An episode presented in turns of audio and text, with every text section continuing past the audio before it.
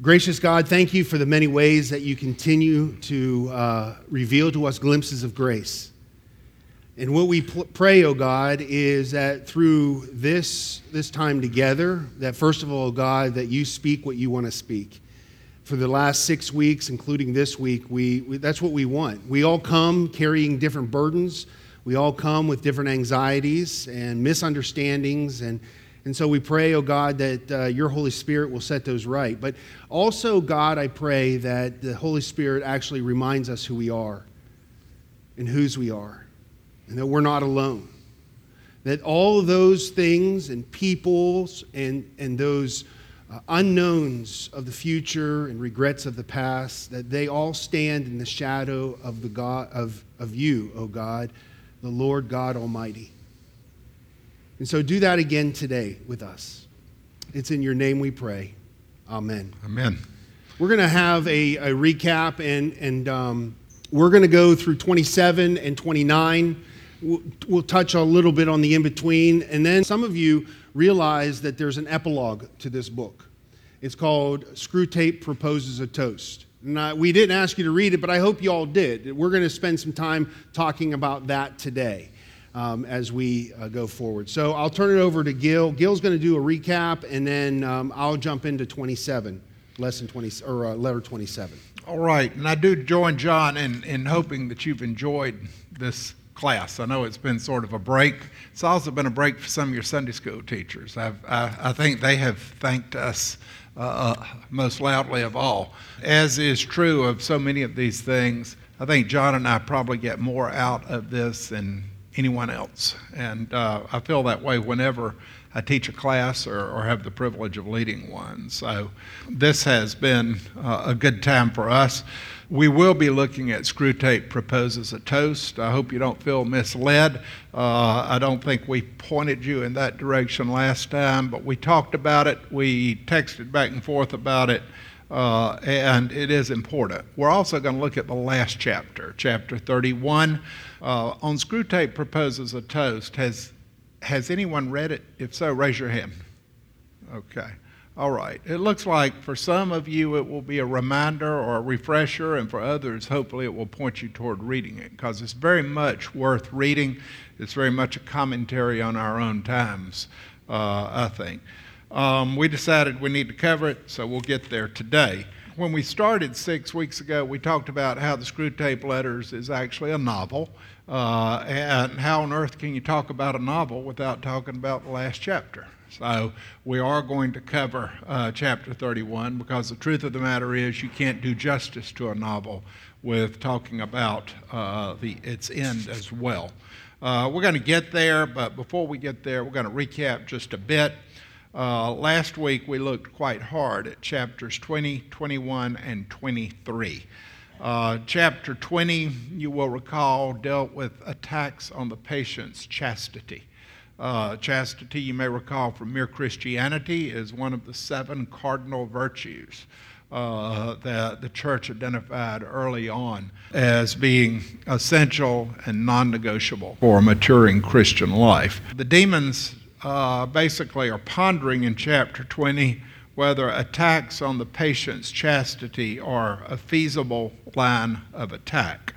Uh, we learn that the devil seeks to inculcate in us uh, an impossible ideal of the opposite sex, making us more and more desiring of something that simply does not exist. And as a result, we are more and more directing the desires of men to something which does not exist making the role of the eye in sexuality more and more important, and at the same time making its demands more and more impossible.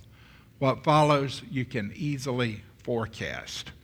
So that was really sort of the gist of chapter 20 or letter 20. That is the devil's great approach with sexual temptation and actually a lot of other temptation as well. I was reflecting back on it. We noted that this is the devil's methodology. But this also is probably a good time in our recap to remember uh, that that's who the devil is. Uh, in our first lesson, we learned that Jesus Christ referred to him as the father of lies. We also identified him as the thief of Christian joy. Uh, and we also noted over the last couple of lessons he, he is the great cheat, he is a great fraud, he is history's great con man, creating desires for us more and more that grow in intensity while delivering less and less in response to those desires. Uh, and it occurs to me, as long as we're recapping John, that really every line of attack that we have seen described in the Screwtape letters deals with one of these attributes of Satan either his role as the father of lies, his role as the thief of our joy, uh, or his role as the great cheat, the great fraudster. Uh, and if you go back through the book, and I do hope you will, it's sort of interesting to think of him in that analytical framework, how he fits into one of those. And I think you'll find he's probably working in more than one of those uh, lines of uh, attack at any given time. So it occurs to me that, that an argument can be made uh, uh, that, that every attack that we have seen fits into one of these three matter ways. Uh, as the father of lies, he keeps us unaware of our need for God's salvation and the uh, salvation that he offers through Jesus Christ. As the thief of joy, he keeps us from benefiting from our salvation and growing and maturing um, and as the great cheat, he tends to point us toward that which we don't have, always wanting that which we lack. And that's a theme that goes all the way back to the Greeks, if you think about like uh, Narcissus, or always pondering for that which you can never attain and being destroyed in the process. That's very much the devil's uh, work as well. Um, for further reading on the subject of chastity, you may want to go back to Mere Christianity. We've talked about how these two books really interpret and comment on each other Mere Christianity and the Screwtape Letters. I would direct you specifically to Book 3, chapters 5 and 6 of Mere Christianity. Now, we also looked last week at letters 21 and 23. Uh, in letter 21, uh, having concluded that attacks on the patient's charity, chastity were just not going to work very well, at least not at this juncture.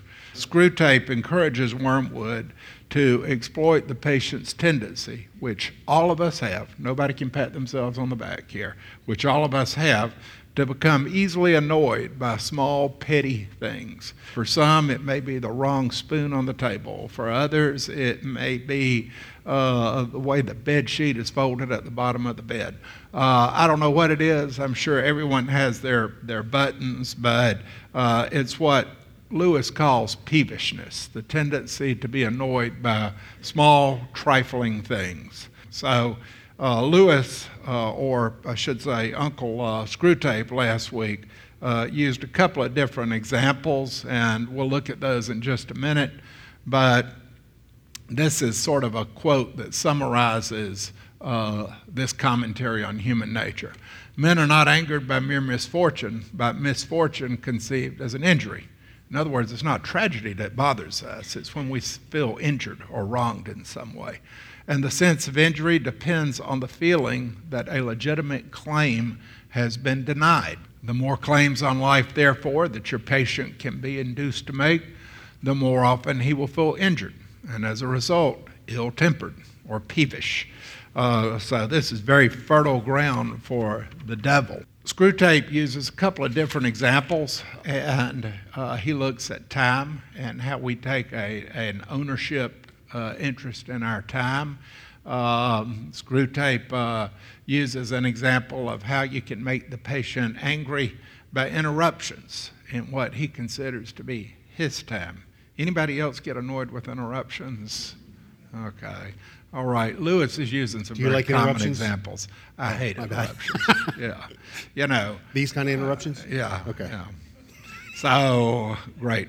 So, uh, while keeping the patient unaware that it's not his time. Remember, the devil trades in lies. He likes to keep us unaware of what's really going on. So he says, You must not let the patient ever consider that it's not his time, that he cannot take credit for a single second that he enjoys. So, uh, letter 21 explores this concept of ownership and how, if we feel like something is being taken away from us, we can get annoyed in a hurry. Uh, Screwtape also carries it over from time to ownership of our bodies. Uh, and then he ties the knot, puts the bow on top, and connects this theme of ownership of our bodies back with his original observations about chastity and sexual temptation. We looked last week too at some examples of how that's often C.S. Lewis's methodology. He'll race ahead two steps and then come back uh, and help you understand his original point. In uh, letter 22, uh, we didn't really delve too deeply into that, but this is a novel, as we have observed. And letter 22 talks about the patient falling in love, horror of horrors worst thing that could possibly happen. He's fallen in love with a Christian girl from a Christian family. Uh, so, in demon speak, in the demon worldview, that is simply a terrible thing. Uh, in chapter or letter 23, we noted uh, that uh, Screwtape is counseling Wormwood to go back uh, and attacking chastity hadn't worked. Um, setting him up with the wrong type of girl hadn't really worked. Uh, so, how are we going to engineer this patient's downfall? Uh, well, one way to attack it is by making his faith useless to him. Don't let it transform him. Don't let him grow more fully uh, into uh, maturity as a Christian. And there were several different lines of attack discussed, uh, but uh, this sort of sums up the major one that kind of jumped out to me in chapter 3. Uh, he urges the patient to take what we call the historical view of Jesus. In the last generation, he writes, Lewis writes, we promoted the construction of such a quote, historical Jesus, end quote, on liberal and humanitarian lines. We are now putting forward a new quote, historical Jesus, end quote, on Marxian, catastrophic, and revolutionary lines. The advantages of these constructions, which we intend to change every 30 years or so, they certainly kept the word there, are manifold. In the first place, they all tend to direct men's devotion to something which does not exist. For each historical Jesus is unhistorical. So, this is really a critique written about, you know, during World War II of, of what we now call liberal Christianity and its tendency toward revisionism. It uh, reminded me a lot of, of a class I took in graduate school called A History of Heroism, where we looked at how heroes evolve in literature and mythology. Um, and one thing we came away with is the idea that who is heroic and how history is interpreted always depends on the obsessions of the historian. How we observe history, who we consider heroic, always depends on the obsessions of the historian. So if you don't believe it, look at how Homer characterized the Trojan War. Look at how Shakespeare, uh, the hatchet job he did uh, on the rivals to the Tudors. Uh, look at Marx sitting in the British Museum and Library and the open letter that he wrote to Abraham Lincoln upon uh, the surrender of the Confederacy in the Civil War, uh, where he sort of gave a Marxian interpretation of the Civil War. So, whoever is interpreting history always filters it through their lens. That's how human nature works. Um, so, each narrative, it's interesting, takes us further and further away from the truth. And you can apply that to uh, our interpretation of Jesus and his gospel as well, which is what Screwtape counsels Wormwood to do. And he points out that one advantage of each of these new narratives is that they're all equally untrue. Um, and if you're not looking at or understanding who Jesus really is and who, what his gospel really says, uh, uh, that that's one in the bag for the devil. So, uh, at any rate, that's one methodology that we often see at play. Is uh, uh, right now you hear a lot of talk about the social gospel. Um, you hear about revolutionary theology uh, in the Catholic Church, but all of these are variations on what Screwtape is counseling Wormwood to do. If you can get him further and further away from what Jesus actually said and what Jesus actually did, then by talking about and filtering him through whatever the fad is of the moment, whatever the lens is of the moment, uh, you've accomplished your goal. You've sort of clouded and muddied the water a little bit. So, and actually not just a little bit, but in a big way. So, John, let's move along to uh, letter 27. Yeah, 27 gets into the practical aspects of living out our Christian faith because what uh, Screwtape wants to do is discuss or encourage Wormwood to uh, convince his patient that, uh, that prayer does not work.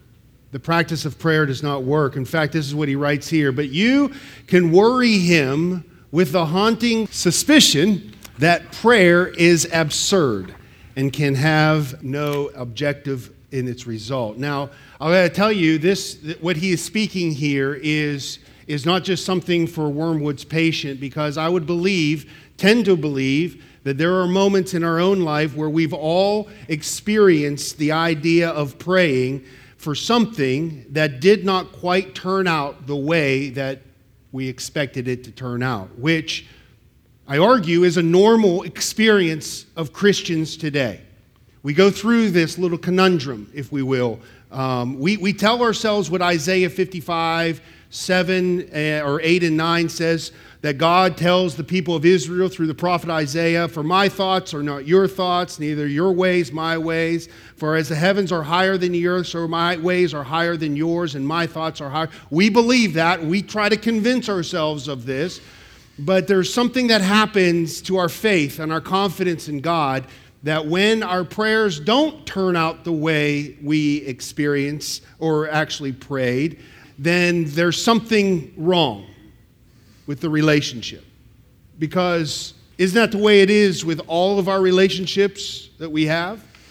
If something is, if a relationship seems to be overshadowed a little bit with of silence or something, the first place that we jump to inevitably is what did I do wrong? Now, if you're a husband and you're referring to your wife, yes, you did something wrong, okay? Just get over it, right? But other times, there are moments when it's just something else that's going on. And we want to uh, route a traje- or map a trajectory where it is about us. What did we go wrong? We can't. We we believe what God says. We be, but we can't help feeling um, slighted by God that maybe God does not love us or that we've done something wrong or that God is, is busy. And, and what this does is that this actually affects what? The next time you pray.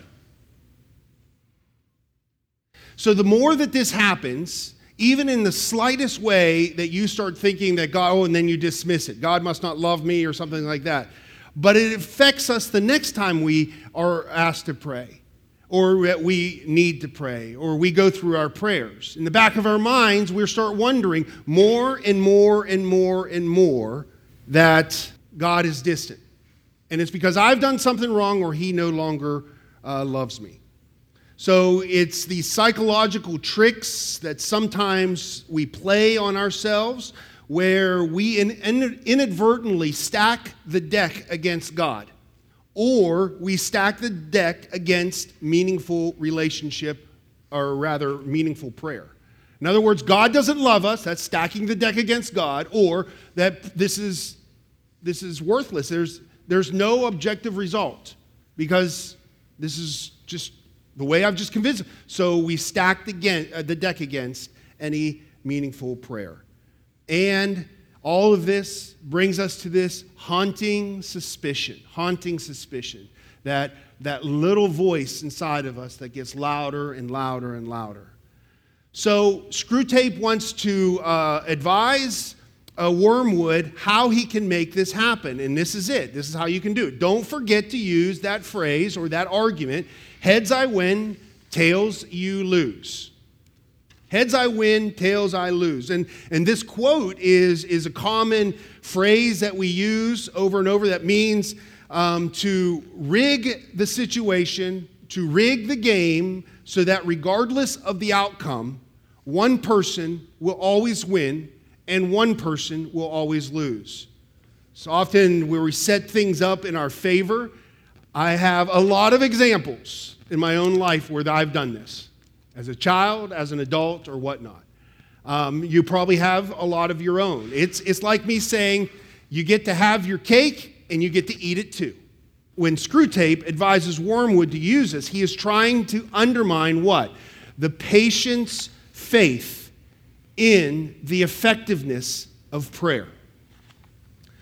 And the argument that he makes uh, is the argument makes the patient believe that regardless of whether their prayers are answered or not, they will still benefit in some way. For example, if the patient prays for a specific outcome that does not happen, Wormwood can suggest to the patient that, well, they were saved from some worse outcome. Or it was going to happen anyways, that if his prayer was answered in the way that he wanted, it was just a coincidence. And so, what it does is it devalues the work of God. And it turns God into nothing more than a cosmic Santa Claus. If you make your list and you're naughty or nice and not naughty, he's watching, you'll get what you ask for. Now, what is the outcome for this for the patient? And I, this is where I want us to see ourselves. What is the outcome of this for the patient? The patient begins to believe that the practice of prayer is trivial. And what Wormwood can plant are doubts in the patient's mind about the effectiveness of prayer and doubts about God's willingness to answer prayers, which can lead the patient to become more and more discouraged and eventually giving up on prayer altogether. And so, overall, Screwtape's advice, uh, uh, advice to use the heads I win, tails I lose argument is a way to deceive the patient and undermine the purpose of prayer. Now, if we're honest, this win or lose often becomes the driving force behind our prayers in such a way that the real drive of prayer or the real reason behind the prayer is a particular outcome. For many Christians, this is why we pray. It's the way we have been taught to pray as a child. Often we pray for a specific outcome. The prayer itself is often driven by the answer we expect or want or the in the time frame that we expect it. And all of these reasons for prayer seems counter to why we should pray, which is to grow our faith and confidence in God while deepening our relationship with Him. There's a quote that has been circulating around. It's often attributed to several different um, people. Søren Kierkegaard is one of them. Another person that it's uh, Reinhold Niebuhr. Um, and also, C.S. Lewis is often attributed for this, although we don't know exactly in any of his writings. He says this, or someone says this I pray not to change God, I pray to change me. What this means is that the recognition that prayer is not necessarily about the answer we expect, because the answer we expect is the answer we're praying but it's more about changing our own hearts. It's more about aligning ourselves with God's will. Through prayer, Christians can gain a deeper understanding of themselves and not only a deeper understanding of themselves, they can gain a deeper understanding of their relationship with God. And they can be transformed by God's grace and love. Rather than trying to control, rather than trying to manipulate God through prayers, which ultimately comes by if I do the right thing, I must not be doing something right, so I got to do more of this. I'm trying to twist God's uh, arm, I'm trying to manipulate Him. Christians can surrender themselves and to seek to become more like Christ in their thoughts and their words and their actions. Now, this has been seen, it's written about in Scripture, right? The Lord's Prayer Thy will be done, your kingdom come, your will be done on earth as it is in heaven. I mean, that's Jesus' words. That should become the, the purpose of prayer. It's not to manipulate God, but it is about what God is doing so that I can actually assimilate myself, my thoughts, my desires into what God desires but it's also in the lives of some of the people of Scripture. In 2 Corinthians 12, you have this, this passage where Paul is actually pre- praying. And if anybody, I believe, has a hotline to God, it was Paul. You know, the bat phone to Commissioner Gordon, you know, uh, has to Batman. I mean, it, you would think that Paul had all of his prayers answered, but yet, three times I pleaded with the Lord about this that I, it should be uh, that it should leave me. You see his expectation, you see his motivation of prayer. But he said to me, My grace is sufficient. For my power is made perfect or complete, is the actual Greek word, in your weakness. Therefore, Paul says in response to this, therefore I will boast all the more gladly in my weakness, so that the power of Christ may rest upon me. Or David in Psalm 139 at the end, Search me, O God Search me, and even in this prayer, I want you to search my heart and make sure that it is what? If it is pure. If there's any grievous way in me, and lead me to the way of everlasting. So, our faith is the most prized possession that Christians have. And if we really cherish it, then we must nurture it. And if we don't nurture it, we will lose it. Ultimately, we're losing our confidence in God. And what happens in a relationship when you lose confidence in another? It breaks apart, it starts to crumble. And so, the best way to keep our confidence is, is to actually practice it. And the way that we practice it most effectively, most easily, most often is in prayer. That when I pray, I can leave God my thoughts and my wishes. But what I am not driven by is my wishes and the answers that I expect. But what I'm driven by is that I believe that God is going to intersect and that God is going to step in and God is going to give them, give my uh, prayers uh, some um, attention but he's going to do it in his wisdom of what he knows best. That's hard, isn't it? But remember when you were a parent, uh, if you were a parent of an eight year old or a 10 year old who, at, when they turn 16, says, Dad, I want a Corvette? Or mom, I want a BMW or something like that, or I want to, you know, this or that. And you knew in your heart that this was wrong and it's not right. And, and you try to say no, you try to say this ain't right, this is not the right time for this. And there's some kicking and screaming. And that's how we are. We're, because we're driven by the response. We, we want the expected response when it comes to prayer. But we got to trust that God actually does know what he's doing. I think that uh, I'm going to skip here to the end here for one second and then go back. Timothy Keller says it's not the quality of one's faith, it's the object of one's faith. If God is big enough to fix all the problems, he's big enough that you just might know why he doesn't. Let that sink in for just a second. That's big. So I pray not to change God, I pray to change me. And this is part of the process God so desires in us. Prayer is not just about getting what we want, but it's about allowing God to transform us from the inmost part of our hearts and our souls that the devil tries to manipulate also. John Wesley actually said it well when he was in one of his sermons called The, um, the Spirit of Bondage and Ad- Adoption.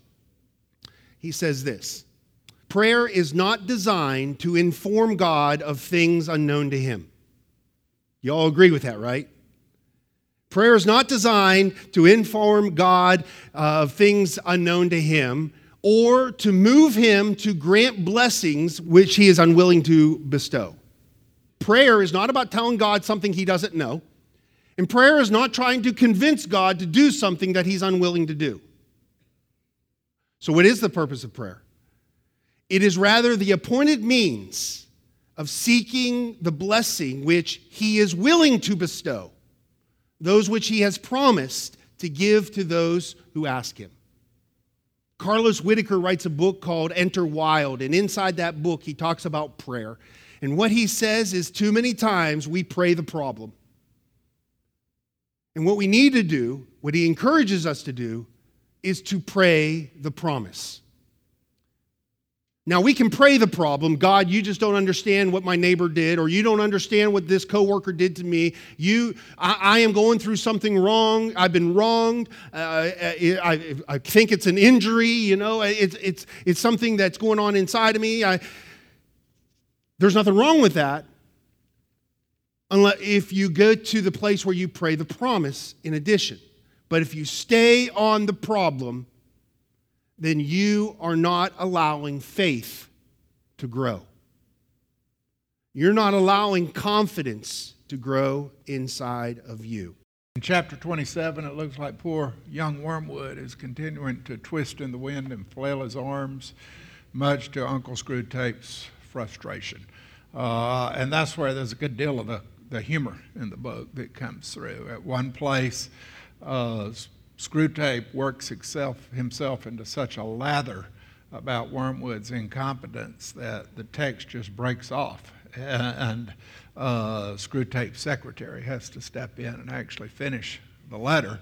Points out that Screwtape has gotten so angry that he's turned himself into a giant centipede. and uh, um, so, uh, young Miss Toadpipe, uh, which is a great name, by the way, Toadpipe, uh, steps in and has to uh, finish the job. Uh, just touching Graham briefly in letter 28, um, uh, it, it gives us just a few details about what is going on in the patient's life. The war is drawing nearer and nearer, uh, but instead of um, um, the patient being drawn more and more uh, to a worldly view of the war, uh, things that are worldly um, uh, tend to get crowded out of his mind. He's full of his defense work, full of the girl, forced to attend to his neighbors more than he had ever done before, and liking it more than he expected. So things are continuing to go downhill as far as these demons are concerned. Um, the war is raging, bombs are falling. Important to recall here what we talked about in our very first lesson is that this is written against the backdrop of the Battle of Britain and Hitler's assault uh, on the United Kingdom.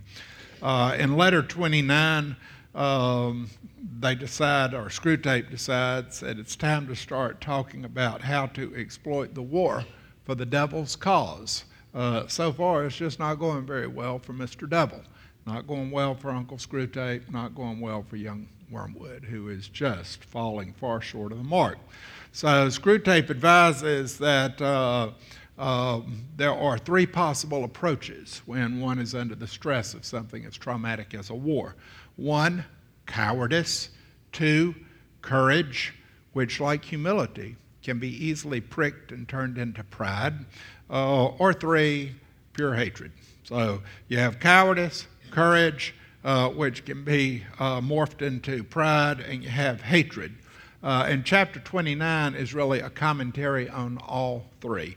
Uh, with respect to courage, which can be so easily pricked into pride, pride in one's courage. Um, this is um, pretty close to what the church historically has called the virtue of fortitude. Uh, there's a good deal about that in Mere Christianity as well on page 79. It is a cardinal virtue. Uh, it's what we in our world would sometimes call guts. Uh, just having the guts to deal with the situation, the guts to do something unpopular, the guts to rise above your circumstances or carry on when all else seems lost. Um, the problem with trying to use the patient's courage to attack his faith is what? devil can't come up with courage. We talked about that earlier. The devil cannot create a single pleasure and he cannot create a single virtue. So if the courage is already there, then the devil may be able to exploit it for pride, but all he can do is corrupt courage. All he can do is corrupt virtues. All he can do is corrupt uh, pleasures. Um, so they turn their attention to hatred and to cowardice as ways to exploit the war for the devil's cause. Uh, hatred is the easy part. Uh, it's very easy if bombs are being dropped on your head to hate the one who's dropping the bombs. Uh, men can rationalize hatred. They can try to disguise hatred as righteous anger. They can rationalize it by saying, Well, I'm not doing it for me, I'm doing it because of what you're doing to someone else. And Lewis goes through all of these ways that the patient can, can be induced to deceive himself about hatred. But he points out that hatred is half of the recipe. Hatred is at its most potent when you add an equal measure of cowardice. Uh, that is the recipe. That is the trick. Um, the uh, Screwtape points out that there is real risk uh, in making the patient a coward. Uh, the downside risk is that being a coward sometimes prompts intense periods of self examination, self awareness, repentance, and the next thing you know, the patient has uh, repented, he's rededicated himself to Christ, and he's a more resilient Christian than he ever was to begin with. So the demons have to be very careful when they're playing with cowardice because uh, it can, in fact, backfire with them. The chapter ends with a meditation by Screwtape on keeping the patient unaware uh, uh, uh and keeping him unaware of his plight uh, and one thing that's interesting in the end of the chapter is that one way to induce hatred, one way to induce cowardice, and put them together into this particular potent mix is to make the patient aware of all of the precautions that are going on with war, which you may recall if you've read up on the period, include alarms, drills. It was very much a, a culture that was at battle stations all the time. Uh, and that ongoing stress and anxiety can be very fertile ground for the devil, especially if uh, he's trying to grow a sense of cowardice uh, in someone and a sense of hatred. Uh, but um, ultimately, the chapter ends with, with the uh, Screwtape telling Wormwood that if you can just keep him unaware, if you continue to stir the pot, uh, and uh, stir up hatred and gin up cowardice in his soul, you can get him to a point where you can both destroy the patient and his soul. Uh, but as we know, that is not what happened. Chapter 31 begins My dear, my very dear Wormwood, my puppet, my pig's eye. I have no idea what a pig's eye is, but it's another great word, kind of like Toadpipe. All is lost when chapter 31 begins. Why is it lost? Because the patient has been killed. He's died. Uh, in chapter 27 and 29, the demons discourse, and Screwtape talks about how time is the devil's ally. The longer someone lives, the greater they have an opportunity to mess up. But a young life, when the person has been brought fully into a relationship with Christ, um, that is the worst possible time for someone to die because they're ushered from one glory into the next. Uh, and so, uh, at any rate, uh, the way it ends uh, is that um, Wormwood is in big trouble.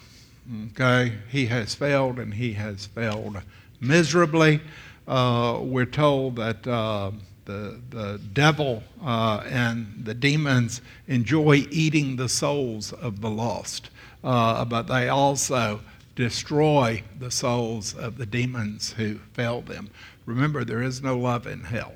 Uh, remember, we talked about the philosophy of hell, where we always exist at each other's expense. Uh, it is a, a zero sum uh, proposition that guides hell. Uh, and love is a mystery that makes no sense and cannot possibly be rationalized. Screwtape signs this Your increasingly and ravenously affectionate uncle, Screwtape. And there the letter ends. Uh, and then we pick up with some what some call a sequel. Yeah, so um, at the end of it, kind of that's kind of how it ends. The the book of uh, that we've been studying. Um, but then there is in 1959, um, and you read if you read a little bit about C.S. Lewis writes his intro of why he how difficult it was for him to write read, write this book, and um, he thought about how he could write a sequel to it, but um, and how he came to the place of writing this toast. And up to this point, all the letters have been written to one, one demon, Wormwood. Now he is going to give the commencement address at the graduation of uh, at the Tempters Training College for Young Devils. He's going to give the commencement speech. Now he's going to speak, speak to a lot of, of different uh, demons who are about to go out into the fields and uh, take up their own patient and tempt them. And uh, so this becomes how C.S. Lewis revisits this several years later, and it, be, it is called um, Screwtape Proposes a Toast.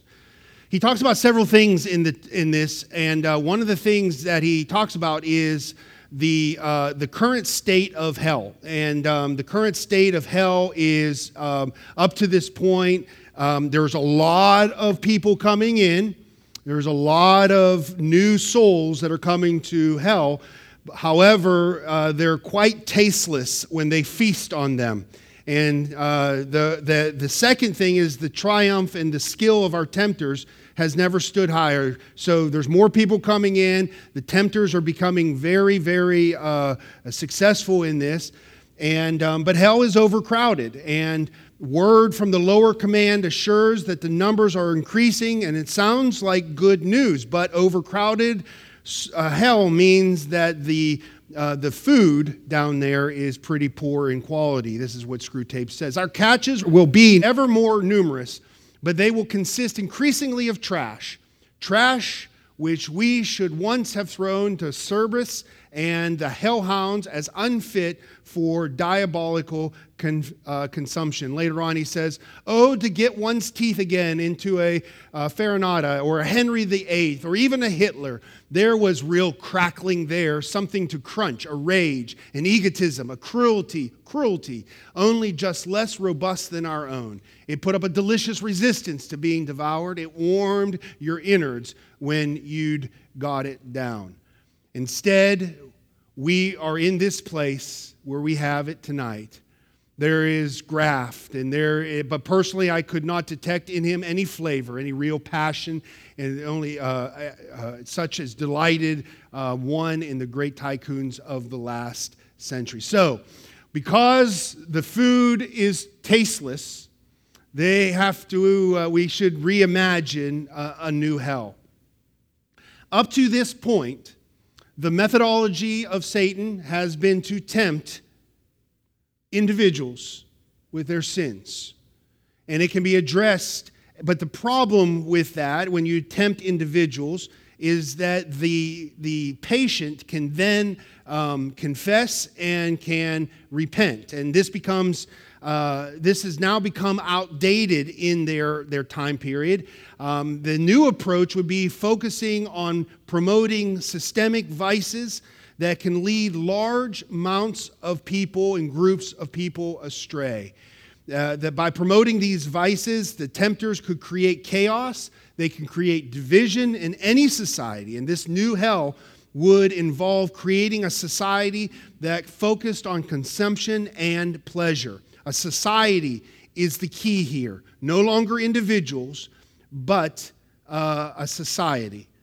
There, uh, he writes, there may come a time when we shall have no need to bother about individual temptation at all, except for a few. This is the old method.